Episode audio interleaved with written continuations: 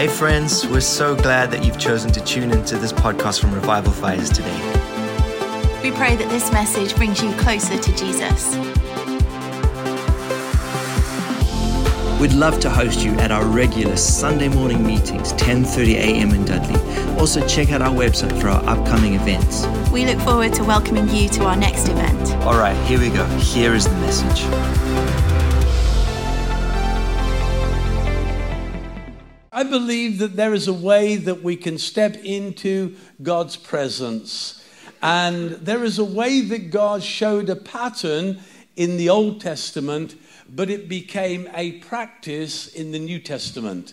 And so, if we can understand the pattern, I believe that we can step into the practice. You know, one of the things that um, one of the ancient um, monks I think he was called one of the Desert Fathers, Brother Lawrence. He talked about practicing the presence of God. Also, another book was Agnes Sanford, and her book was called Practicing the Presence. And then there was another book that I read when I was in Bible school, and it was Madame Guyon. And uh, again, practicing the presence. And so I believe that there is something so rich for us to begin to understand the, the way that God shows us the pattern, and then with that, then we can step into the practice. And so, if you've got your Bibles, turn to Exodus chapter 24 because um, I just feel there is something in this passage that we can, we can miss. And I've looked at it and I've talked to, and how the Lord has spoken to me rather than, so I'm talking to you what the Lord has spoken to me. And that is the four stages of entering the presence. I've never looked at it like that before. You know, you've heard me say there aren't four keys to spirituality. There is one. That's we're either in Christ or outside of Christ. And so that is my that is my view. But also there's sometimes that God says, "Hold on, Trevor. You know, that's not that's not all. There is there there is a way that you can enter into my presence, and there are stages in which you go through that you get into my presence. And listen, because it's in my presence that you understand and you can take hold of my purpose. See, we live in a world, and there'll be many of you here today, and you're in jobs that you shouldn't be in, that you're in places you shouldn't be in, because you haven't got a purpose. And because of that, they are dead end to you. They won't be dead end to everybody because some people are in the same places know that it's the purpose of God for them. But there are others here, and you're in a dead end job because you don't know what God's purpose is for your life. And because of that, you then go running around for every prophetic word that you can get hoping it's going to be the key that opens the door for you to step into God's plan and purpose. Isn't that true? And so I want us to look at this morning this passage from um, Exodus chapter 24. And here it's a way into the presence of God's holiness. See, I believe God is looking for his people to be holy as he is holy. And when we are holy as he is holy, let me tell you, it's not about what you do, but there are some things that you have to do. You have to get rid of sin in your life. Are you with me? You get rid of those things, and what God does, He puts anointing on you because what the blood cleanses, the Spirit always anoints. And so we're asking God to anoint us when the blood hasn't cleansed us. And so what happens is God won't anoint you. And so then that's when we struggle and strive trying to do something in our own strength because God is not giving us the power. It's like the words we heard this morning, and that is the button is hidden. Listen, that's connection. When God speaks about a button, it's a connection. Then there was the word about um, He has given us everything. And so that in the flow in the river, that's the flow of life. So there's a, a button, there's a place of connection so that we can flow and we can receive all that God has for us. Do you understand? Listen, we need to understand the ways of heaven because if we don't, is what happens. The word just goes, we move on, and we don't press the button. We don't come to a place, as Ryan spoke first thing this morning, posturing ourselves.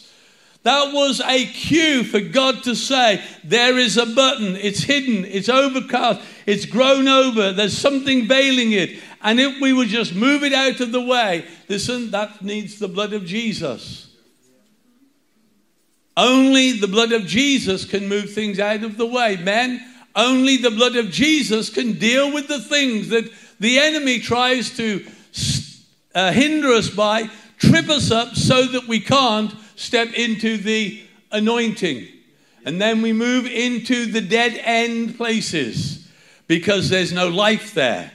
You see, the life is in the blood, the power is in the spirit. And so, if you want the power, you need the blood. Without the blood, there's no power. Without power, you need the blood. And so, here, these two things, they speak together. And so, for us this morning, there are stages. And I would like you to look at well, what stage are you on? Because there comes a point where I believe God opens up to us his purpose. What was the purpose of Jesus? Huh? Anybody tell me? What was Jesus' purpose of coming onto the earth? I know some of you will say was to give his life as a ransom many. Good point. What was his purpose though? It was to reveal the Father. Now, how many prophetic words do you need for that? How many pages do you need for that? How many scriptures do you need for that? I have come that I might reveal the Father. The Father whose heart is breaking for the prodigals and who's breaking for the hurting, who's breaking for the broken. It's his heart and so, if we reveal the Father, I believe that God can touch people's lives. I was talking to Alosha just yesterday, and he's in Ukraine. And uh, two days ago, he said, You know, um, has, has Ukraine, has that died down for you? Coming? I said, No, it hasn't. I said, I'm just looking for the right person to take with me because I want somebody who's going to be strong next to me. And that can't always be Tom. He has four children. And um, I just give, said to Lumi this morning just how thankful I am that she was prepared to carry the weight so that Tom could come. You know, and there is a weight to these things. It doesn't just happen. And, and so, you know, there's, there's the broken. And Elisha was saying to me, um, two days ago, I took $8,000 worth of medical equipment to Bakhmut. You've all heard of that in the news. Well, he took 8,000 pounds worth of medical equipment to Bakhmut. And I said, Well, I'm just waiting for the person who can travel with me. And he says, Well, I've got two freedom fighters if you want one of those. I thought, I thought, well, that's different. I've never, I've never had, I've never had, you know, a freedom fighter before, you know, in that sense. And, and so, you know, when we look at it, I believe God wants us to, to move into a place where we take hold of His purpose. Because if we can take hold of the purpose of God, if you were put here on planet Earth to reveal the Father, have you revealed Him this week? You know, and listen, I am not beating you up. I just want to be real with you. We were in Starbucks last week, and I've been waiting for this opportunity to give this illustration. It's not mine. I wish it was, but it wasn't. I heard J. John say it once, and I thought that would be a great opportunity to preach the gospel to somebody. So we were in Starbucks in Siliguri, And uh, how they get a Starbucks in Siliguri, I'll never know. And so we're in Siliguri and we're having a great time. It took me 20 minutes to order five lattes and a chocolate. 20 minutes. And, uh, but it was 20 minutes where I was connecting with the three um, baristas. We were laughing. I was saying what cups, what size cups. We have small cups, we have we have tall cups. What cups have you got? And they showed me the cups. I said, No, I want one larger than that. There's this. And then they were going on about lattes. I said, Do you have vanilla? No, we don't have vanilla. So what else do you have? And we were going through all of this. And they were putting cups up on the top, putting them down, taking them on, putting them down.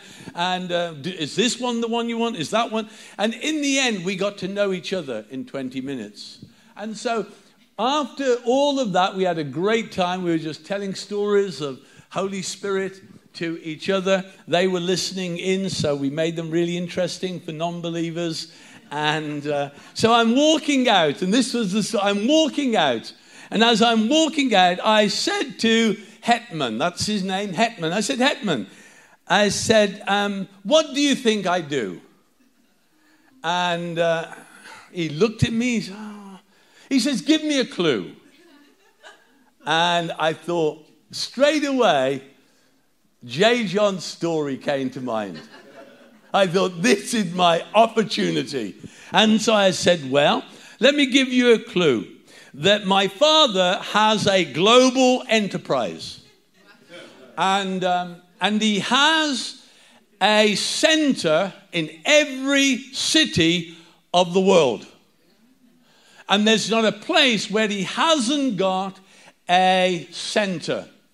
And, uh, and the thing is this I am here um, looking for recruits. So I am, I'm here recruiting. And um, you are an ideal candidate. I thought, I've got him. So then the other guy who's at the back, I thought, thank you, J. John, I've got it in. So the other guy at the back is, um, he says, he shouts out, He's a pastor. so I think you may have watched J. John. He said, He's a pastor. And then I said to him, So does this, does um, Hetman, does he know you're a Christian? And he said, No. I said, So now that he does, you need to talk to him about the Lord Jesus Christ. Because you've got no excuse now because I've opened the door for you. And, uh, and so when we went there, the last day we went there just to finish he didn't, he didn't open his heart to the Lord. I could have easily got him to pray the prayer, but I believe this person who works alongside him need to, needs to do it. And so we were going, going out, and he came. He even cut his lunchtime short just so he could serve us five lattes and a chocolate. Isn't that good? So, um, so those are some of the things. But you see, purpose. What's the purpose for you? Have you revealed Jesus? Because the one person hadn't. And you see, we don't always have to do everything to bring them to Christ. I feel that there's too many people going around bringing people to Christ who have no understanding of what they're doing. And so what happens is they don't have a Jesus encounter. They have a person encounter. And the person encounter is the one that's telling them about Jesus. I'm just saying it. So we have to be really careful because I want them to have a truth encounter, and Jesus is the way, the truth. I want them to have a power encounter with the Holy Spirit so that they have a deep conviction in their hearts. And so, here, what is your purpose? Because I do believe God wants you to be purposeful. I really do. Jesus was to reveal the Father. Listen, I believe every single one of you here this morning, God wants you to be a co laborer with Him. Wow. He wants you to labor with Him. What does He want you to do? He wants you to tell people about the Father. And when you're telling people about the Father, you cannot but tell them that the way to the Father is through Jesus Christ. So that's our purpose. That's it. It isn't to build centers, though you can build centers if you're telling people about Jesus and revealing the Father. It isn't to go on missions, though if you go on missions and you're revealing the Father, telling people about Jesus, all of that comes into it. But that's all you need. So you in your place of work is all you need to know is this you are there in order to reveal the Father. And tell people about Jesus. That's it. We have to get out of our little safety zones. And when you drive the roads of India, there are no safety zones. Probably just the same as in Zimbabwe. There are no safety zones. It is anybody's. Whoever gets there first gets to tell their story. And so, for us today, this passage of Exodus 24, an encounter with God, in order for him to reveal his purpose. He did it for Moses, he will do it for you. And so, here there are four stages to these encountering. The first stage is this. The Lord, verse 1 The Lord said to Moses, Come up to the Lord, you, Aaron, Nadab and Abihu, and 70 of the elders, you are to worship me, but at a distance. Mark that down. See, God puts a limitation. See, there are God ordained limitations.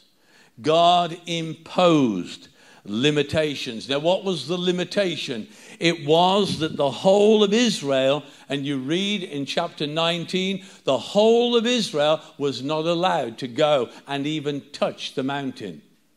That's not my words. So, is there a distinction? Yes, there is. If we're to encounter God, we need to find the pattern. When we find the pattern, we need to put it into practice. And we'll see how this goes. You see, because when Jesus, here's the practice, you see, the, the crowds came to Jesus. What did they come for? Manna. What did they come for? Food. Why did they come? Because they were harassed and helpless. And they were broken and they were hurting. And Jesus fed them. But then he told the disciples to get into a boat and go to the other side while he dismissed the crowd. See, I believe that you can come to church on a Sunday morning and your attitude of coming to church can be one where you are one of the crowd. And God says the crowd never gets to touch my presence. So, where are you this morning? You see, God says, look, you can come to the foot of it, but you can't reach out and touch it. Listen, there are limitations because I believe God is protecting us. And you'll see why in a moment. And so here, Jesus dismisses the crowd. See, I believe that Jesus this morning, he wants to dismiss the crowd from your heart. Just going with the crowd. So you come to church on Sunday morning, you haven't spent any time preparing, you haven't sought the Lord, you haven't opened up your heart, and so you come in and then you're looking at, well, what songs are we singing this morning? That is not the way. That is don't touch. Do you understand? And so here he takes up with him. um, let me just get it. Nadab, Abihu, the 70 of the elders. And so there is a God imposed limitation. And so for us, if you read Psalm 19, uh, Psalm 19, Exodus 19, you find that again they have been up on the mountain with Moses. And Moses is given the law in chapter 19. What is that? It's about how they're going to live together in community. And so here the Lord was about community. Here we enter into a place of covenant. So he's gone up again. This time, though, it is in order for God to open up and reveal to him covenant. We're going to break bread this morning. That's covenant. You'll find it here. It's actually in this passage. And so here, there is the first stage, and that is the crowd cannot go up. Listen to what it says in chapter 19 and in verse 12. It says there, be careful that you do not go up the mountain or touch the foot of it. Whoever touches the mountain shall surely be put to death. He shall surely be stoned with shots and arrows. Not a hand is to be laid on him, whether man or animal. He shall not be permitted to live. I mean, that's pretty serious. But you see, is what we do is we water everything down. So we say, well, anybody can go up. Okay, that's true. But you ask Miriam if anybody can go up. You ask Kohath and Dathan if, they, if, if anybody can go up. It's not true. See, there is a way into the holy presence of God. And we need to get back to moving into the holy presence of God the way that He told us to come in. You see, the fact is this for many people, they say, well, we can come as we like. No, you can't. You can't sort of strut in and say, well, I can come here. Ryan's already mentioned it this morning. I can come here. What time is it? Oh, quarter to. Meeting's gone on for 15 minutes. I can come in. I mean, what, what way is that? Huh? You've only got to look at yesterday. We're talking of an earthly king, and everybody sat in their seats, waiting for the moment, for the fanfare. That was at the beginning. You don't know, haven't made it then, you're not coming in. See, we have this happy go lucky. Oh, I can come as I like. I can come. What's the time? And this, this isn't to get you to come in unless God, unless God speaks to you, you'll still do the same. But if you allow God to speak to your heart, let me tell you, He will put His weight upon it. And let me tell you, your heart will be broken in the way that you've treated His presence. It really will. See, but you can come as you are. That's the difference. You can't come as you like. Sit in the back or even at the front sometimes. And there you are, you're worshiping, you're getting all your notifications. And you, are watching all the notifications. See, that's the crowd. You are letting things crowd in on you. And listen, all those notifications, they distract your attention. And so when people are touching the button and connecting with God, you're not. Because you're so consumed with what's on your wrist or what's in your pocket. It bleeps in you. What's, you know? And I say this three weeks ago don't send me Facebook messages. I don't answer them anymore. I've come off. Don't send me Instagram messages because I'm not there. If you want to talk to me, you can talk to me through WhatsApp. Uh, I think it's WhatsApp. And um, you can talk to me through message. Because they're the only people who have my details who know me. All the rest are a load of phonies. I don't know them. And you know what? Google or whatever app you use, they choose who you're going to be listening to. It's time for us to get to a place where we allow God to choose who we listen to. Come on. So, this is stage one. See, that's why we can't get into the presence, is because we're still on stage one. And God wants us to move into stage two. See, he dismisses the crowd, the distractions, the people who just come to be fed, the people who come for a healing. He will do all of those things. He didn't send them away empty. Are you with me? He didn't send them away empty, he fed them all. But he dismissed the crowd and he directed the disciples and said, Go across. And when they got to the other side, what did he do? He took them up onto the mountain and he preached the Sermon on the Mount to the disciples, not to the 5,000, to 12 men and women. And with that, as somebody said this morning, 12 people could change the world. Come on. Or don't we believe in a God who can do that? Why do we do that? Is because we have so watered down how we enter his presence. That's all. And I'm not after anybody this morning. I just want you to check your heart. That's all. Allow God to touch it. And you'll be different. And so here, see, it's one thing to live in community, but that was the law was given. But listen, the law was given so they could live in community, but in that, the community couldn't come and touch the mountain. Let's not be a community that is unable to touch the presence of God. So, is all we have is a pattern, but no power. Paul puts it like this having a form, a pattern of religion, but we deny pressing the button. Wow. And so there's no connection. And so the power doesn't flow. Do you know, there was a woman in the meeting last week, and I know I'm going to rush. I've only got the first point yet. But there was a woman in the meeting last week. She was watching me intently as people's legs to me were stretching.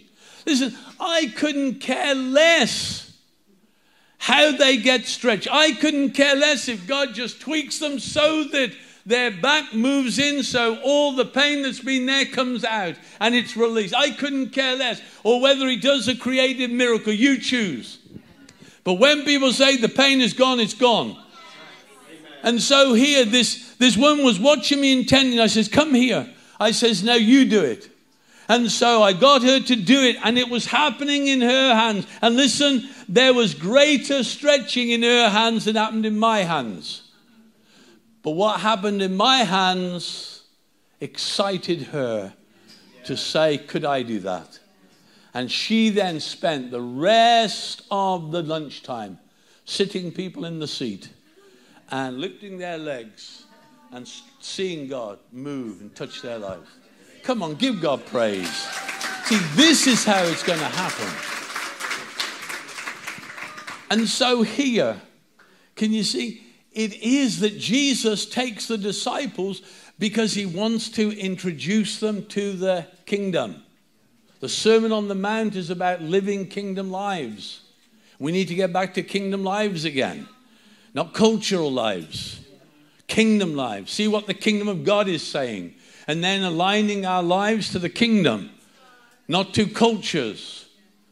Don't think God's too interested in cultures, but He is interested in seeing His kingdom because He says it has no end. And the kingdoms, as we heard yesterday, the kingdoms of this world will become the kingdoms of our God in His Christ. Hallelujah. First step. So, if you're not there, this is what to do get rid of things in your life. If you've got too many distractions, get rid of them so that you're not distracted. And certainly, let me say, if you're in here and you're not a doctor, a fire officer, then and you're watching or looking for your notifications, let me tell you, stop it. Did you hear that word? Well, how do I do that? Stop. You're a doctor, you can have it on. Why? Because you're needed. So you're okay, Rich. the, the only one, the only one who can see a notification, you know. And even he turns them off, I know. And so here, that's the first stage. He says, Come up to the Lord. And so only these men could come up.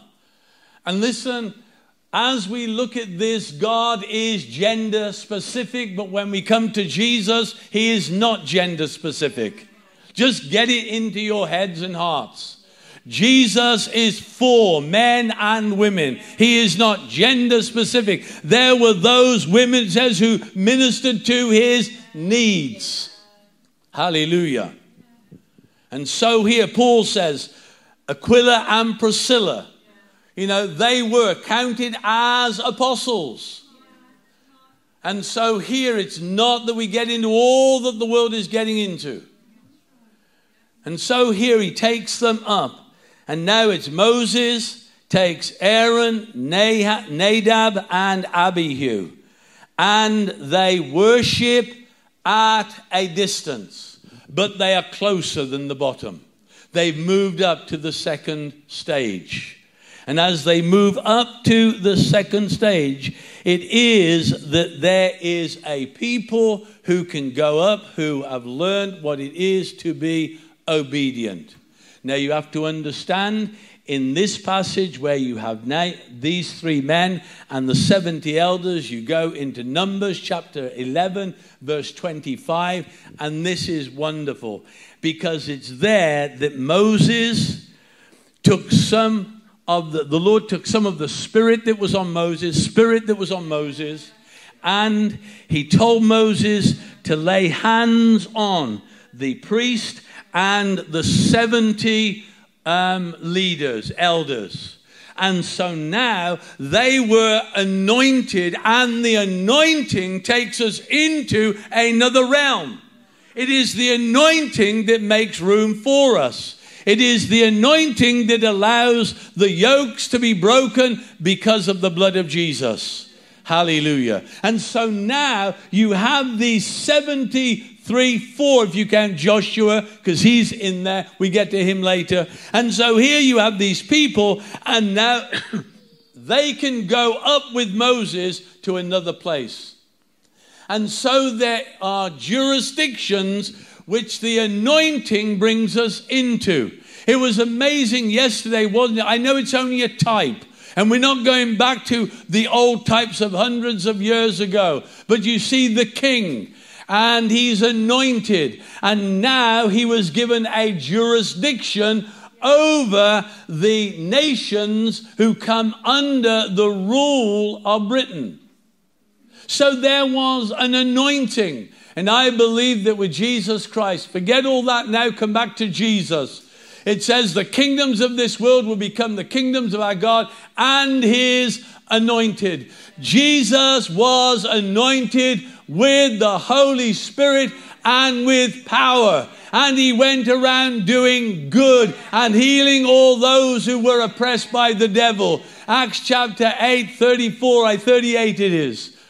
And so here you start to see there's a jurisdiction, there is a sphere, as we heard so often. There is territory that you begin to operate in, in the anointing. And so, in that, the anointing can break the yoke. You can begin to pray for the sick, and the sick get healed. You can begin to flow in the anointing. Why? Because you've connected with the button. You've got into the abundant flow of God, the flow of life. And so, here you have this wonderful picture as they go up. But they worship at a distance, but it's because of their obedience they're able to go up. And as they go up, the Holy Spirit sets the spheres of our ministry. As Tom told you this morning, we have incredible favor in the Dooars region. I mean, incredible favor.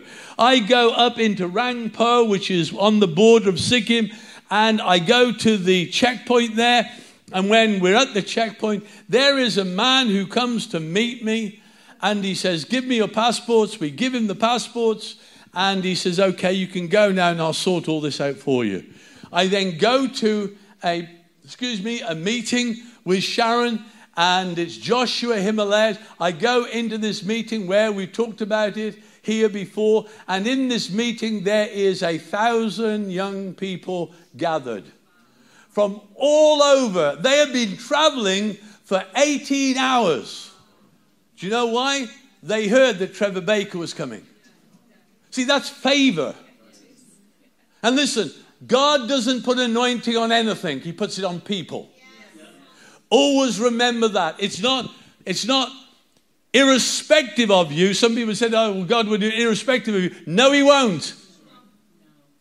He does it because of you and because of your obedience and because of your cleansing in the blood and because of the anointing of the Holy Spirit. That's why God does it. There isn't a shortcut to it. And so here, as these men come up, you see here, they go up and what do they do? They see and they move into a place of revelation. Let me just get it for you. When I when I read this the other day, they got up early in the morning, built an altar at the foot of the mountain. They went up. Let me just get it. As they go up, Moses, Aaron, Nadab, and Abihu, and the 70 elders of Israel went up and saw God. Don't tell me anybody can see God, because I won't believe it. There is a pattern. If you have seen me, you have seen my Father. Lord, show us the way. I am the way, the truth, and the life. No one comes to the Father but by me. It's our God given right as sons and daughters of God to be able to have a revelation of God in our lives. And so it says here, the 70 saw it. It says, under his feet was something like a pavement made of sapphire. Let me tell you, it's the same as in Ezekiel 10, where there is a sapphire um, pavement that they stand on. It's the same as in Daniel 7. It's the same as in Revelation 4. They were having it back there. Why? Because it's a pattern of the good things to come on which the end of the age has come. It's come upon our age. So these are things that we have access to. We need to get back into the realm of seeing the supernatural, being seated with Christ in heavenly places, receiving revelation, receiving those supernatural encounters from God, because that is where He wants us to be. And if this is language you don't understand, let me tell you, it's probably because you're new here, but we need to get you up to speed under the anointing so that you can access the very courts of heaven. Come on, and be seated together with Christ in heavenly places. Hallelujah. So this is ours. And so the anointing. And they go up to the mountain. And when they go up the mountain, wow, they come to a place and it says here, listen, because I said this was covenant. There was a pavement of sapphire as clear as the sky itself, but God did not raise his hand against these leaders of the Israelites. They saw God and they ate and drank. See, the glory realm is a realm of covenant fellowship. Do you understand? Jesus in Luke and in Matthew, he talked about a covenant relationship. On the night that he was betrayed, he took bread, and when he had broken it, he gave thanks. And he said, This is my body, which is broken for you. You take this and you allow the weight of my brokenness to enter you. So that your heart will begin to beat and to break with the heart of God for the poor and the broken, so that we can reveal the Father to them. And so that's what he did. And then after supper, he took a cup and he said, This is the new covenant in my blood. So you see, here is the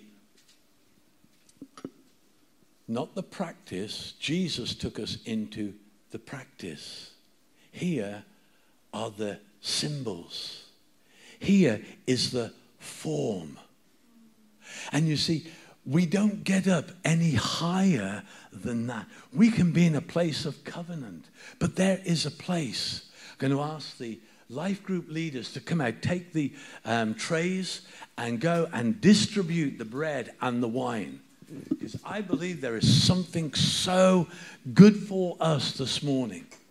And you see, this is where they feast. Get hold of this.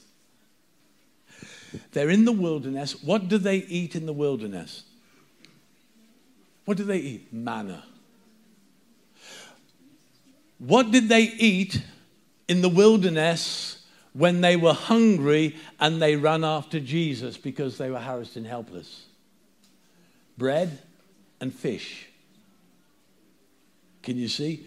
There is a place where God will meet all our needs according to Christ's, Christ's presence in glory. See, there's a place. There's a place for us.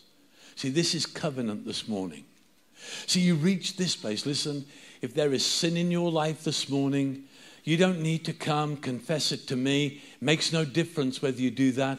But you just open your heart and say, God, I need you to forgive me. And then tell God what it is.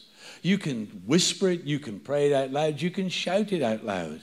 It doesn't make any difference because, let me tell you, nobody is bothered. I, for one, am not bothered about the depths of your sin. What I'm interested in is that you know cleansing in the Lamb and in His blood. That's what I'm interested in. And so you can take it this morning. And you can pray and say, Lord, I have sinned. Hide yourself from my transgressions. Hide yourself. And so when you've prayed that prayer, cleanse me, Lord, as David prayed.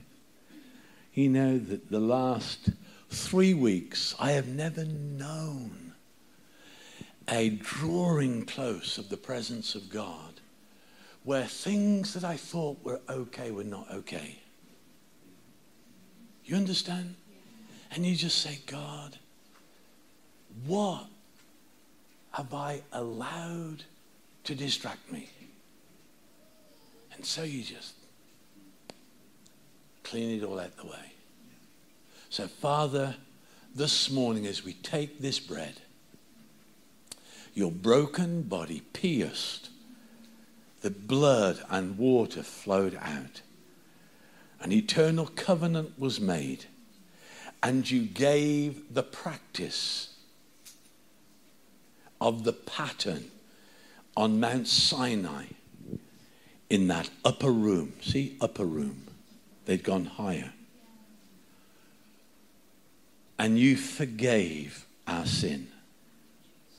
Lord, my prayer for everyone here this morning, as, as we take the body, the bread of Jesus, Lord, it is just an emblem, but the practice is it was your body that was broken. We ask you to forgive us. Can you say that? Father, forgive me for my sin.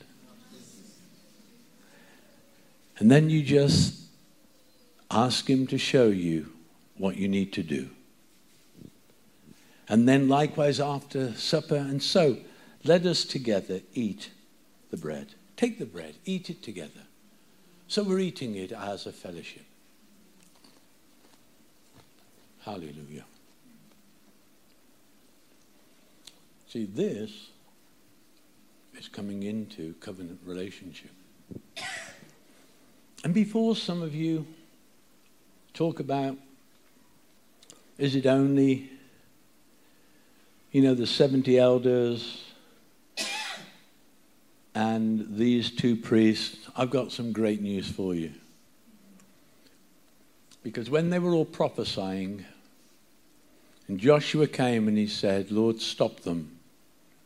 Because these were the ones who could prophesy, the elders and the priests. And what did Moses say? No, don't stop them. I want all God's people to be prophets. Can you see? But there is a way into it. And so for us this morning, let's just give thanks for the body of the Lord Jesus. And then he took the cup. This is a new covenant in my blood. Drink of it, all of you. So let's drink the covenant relationship today. Father, we say today there is nothing that can wash away our sin but the precious blood of the Lord Jesus, who was holy, undefiled, separate from sinners, but he identified with us. Hallelujah. Thank you, Lord. And so let's receive it. And so here they move into covenant.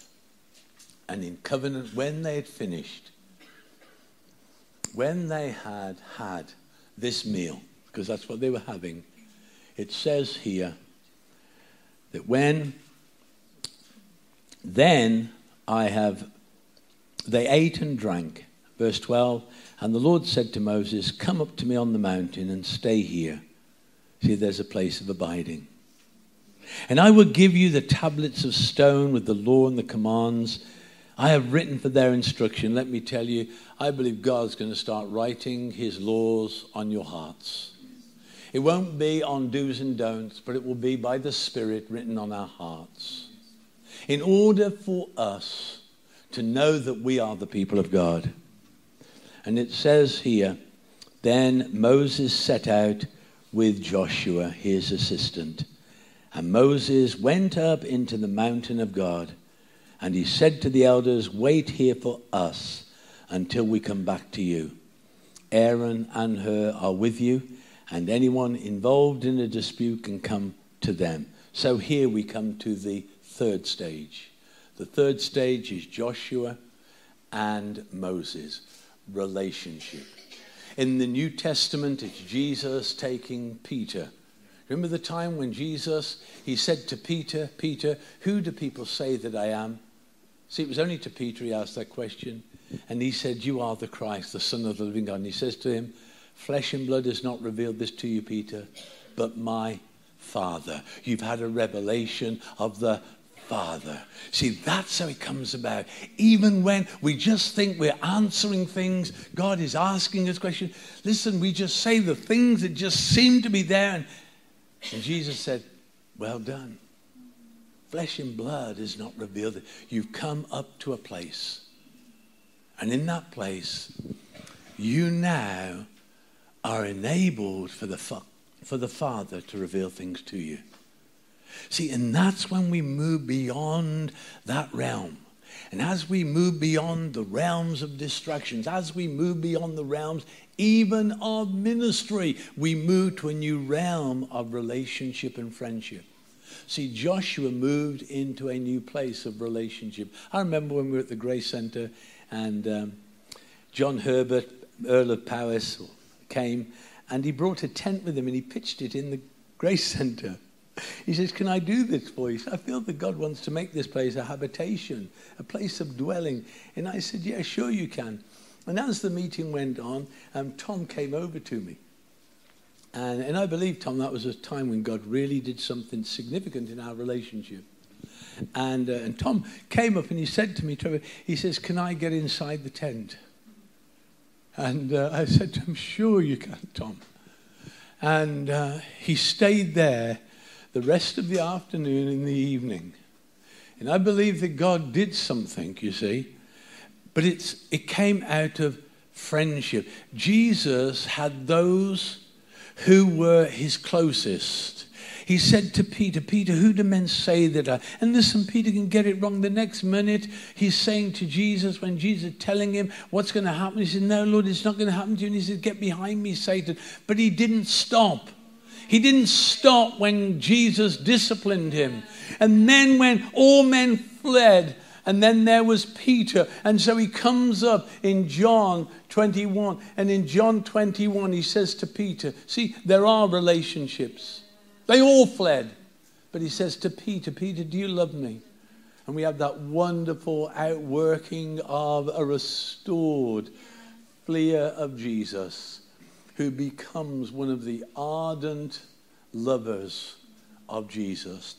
So here, that's the third stage Moses and Joshua, Jesus, Peter, James, and John. See, there's a revelation of the anointed one, not the anointing. Yesterday we saw the anointing. You see, and so often we want the anointing. We want the anointing of the Holy Spirit. But here, it's the anointed one. You are the Christ. He wanted the person, not the power. Because if he got the person, the power would flow. He, the person makes the connection. The person, you press the button. That's what gives you the connection. Powerful word, prophetic word this morning. And I know there's probably some people here were saying, What on earth is he on about? Because God wants to give us revelation. And so here, a revelation of Messiah, not anointing, but the anointed one, intimate relationship with Jesus. And so then we come, and I will finish it off today. We come to the fourth stage. The fourth stage is where God speaks to Moses because there are times God calls us into places where we can only go alone. Do you understand that? That's why we have to get rid of all. I mean, it's so weighty on me this morning. That's why we have to get rid of the distractions that take us out, the things that cause our attention to waver and wane, and we looking here, looking there, looking for something that's going to excite us. And so here, he set out with Joshua. And he says then, when Moses went up the mountain, the cloud covered it, and the glory of the Lord settled upon the mount. For six days the cloud covered the mountain.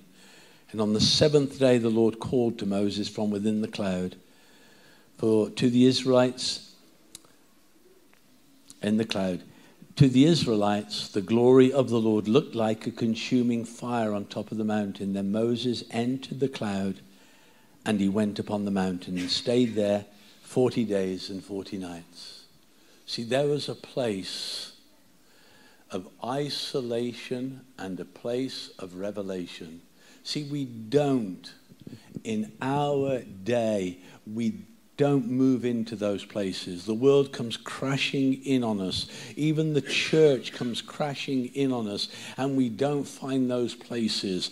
Do you know why revival fires came into being? And that is there back in 1998, there was a 40 day fast that was announced in Toronto, and, uh, and I did. I jumped into that with my both feet, jumped in, and for 40 days fasted. We get to the end of the 40 days.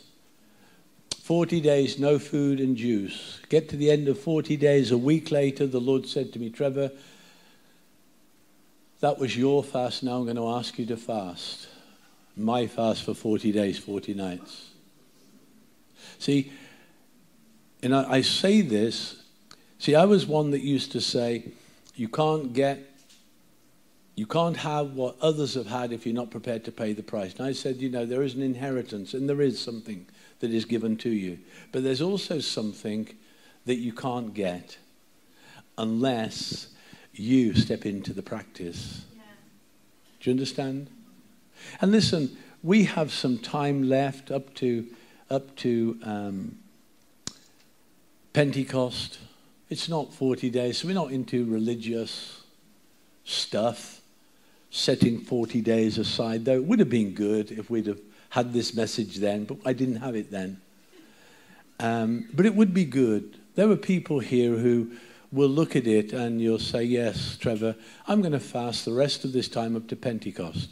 And listen, whether you go with juice or whether you go with a Daniel fast that's just eating vegetables, that's what I'm going to do. See, we have to understand God understands us. And there's a time when He will supernaturally. I mean, I was down at that point, the second fast, I was starting at 10 stone, 10 stone 3. After a week, I was down to 10 stone. And I said to the Lord, Lord, if I lose any more weight, I'm going to do myself some real serious injury. My body, Richard would tell you, your body will start eating itself. And I said, Lord, I'm not going to do that. But if you keep me at 10 stone, I will continue to fast. And for the next, for the next 30 days, I never lost a pound. Juice.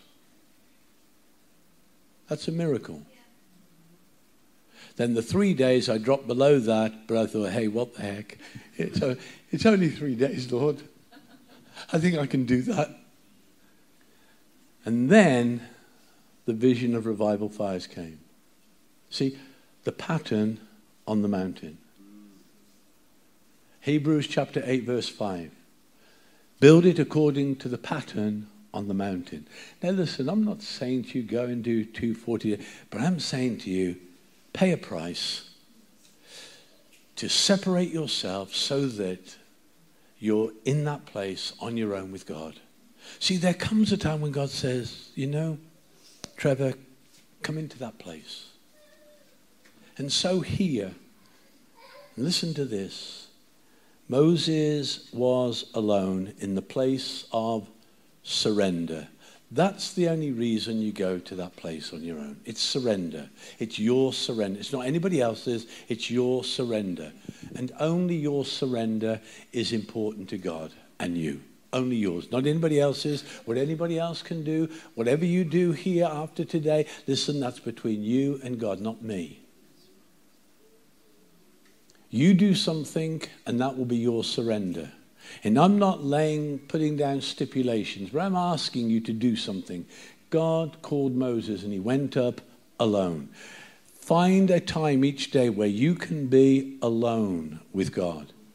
If you have to get up at half past five, that's the time I got up this morning, half past five, was to be alone with God. And listen, find a place. You say, Trevor, but I go to work. Yes, I work as well and you say, find a place, ask God to wake you up at a certain time. And if it's three o'clock in the afternoon, do three o'clock in the afternoon. Let's not get religious about early mornings. But you find a place. He went, he went up alone. And in that place alone, do you remember Jesus? Place of surrender. Where was his place of surrender? Garden of Gethsemane. He took the disciples with him and he says, Stay here and watch me. Watch with me for an hour. And he went a little further. You see, this is what this stage, the fourth stage, is all about. You go further than anyone else. And you go further because that's the invitation that God has given you. And so his invitation to me to go further will be different to his invitation to you to go further. But you answer the invitation and you go as far as I go because it's personal to you. Are you with me this morning? And so, with this, then, he went a little further and he says, Did you hear what I said at the beginning? Encountering the presence to know his purpose. Father, he says, Father, if this cup can pass from me, yet not my will, but yours be done. And he went back again. He found them sleeping. He came back and, and he said again, Father, if this cup, if you could do with me without this cup, see, there's a new cup. This isn't the cup of feasting, covenant. This is the cup of the purpose of God. And he says, Lord, if you're willing, let this cup pass from me.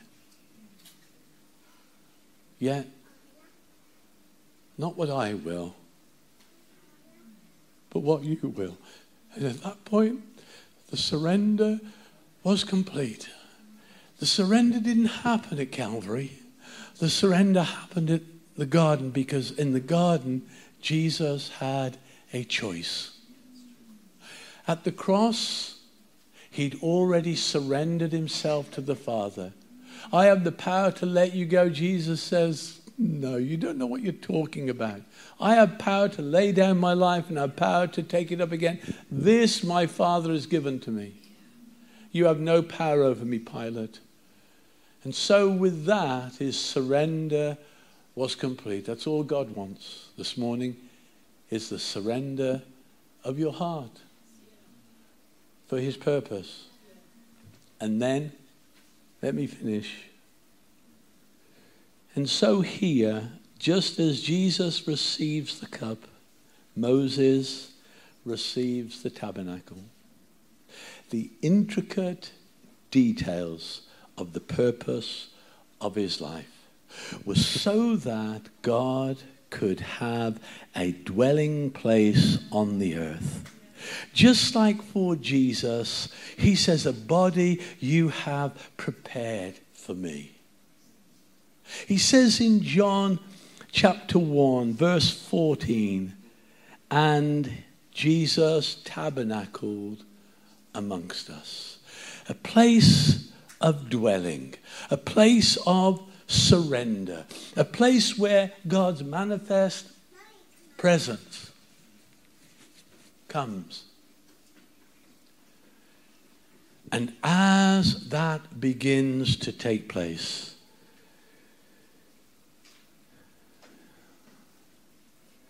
I wrote this down this morning. The eternal realities of heaven, which dwelt in the mind of God, took visible shape and form.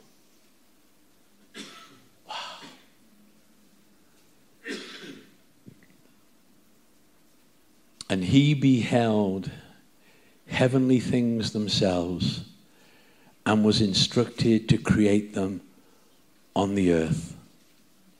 You shall make it according to the pattern that I showed you on the mountain. Can you see? There are different stages. God wants us all at that place of total surrender. And in that place of total surrender, do you know what He would give to me and to you? And I hope you'll call out to God for this when you're alone with Him and you say, Lord, give to me. Not a heart for the broken, not a heart for the damaged, not a heart for you know, whatever it is that you see that causes your heart to be weighed down. But you say, Lord, would you give me a heart for the burning glory of God? Give me that heart, Lord, so that all of my senses can be awakened to what is on your heart. Amen. And so this morning, dearly loved of God, He requires one thing of me, one thing of you, and that is the surrender of our life to Him. I've tried to put it in a way that you could track with me and climb this mountain. Climb the pattern. See the pattern so that you can enter into the practice of His presence. Thanks for listening. Stay connected, be resourced and equipped by subscribing to our YouTube channel, our podcast channel, and following us on social media at Revival Fires on Instagram and Facebook. If you've been impacted by this ministry, why don't you consider investing and sowing a gift? Visit our website for details on how to give.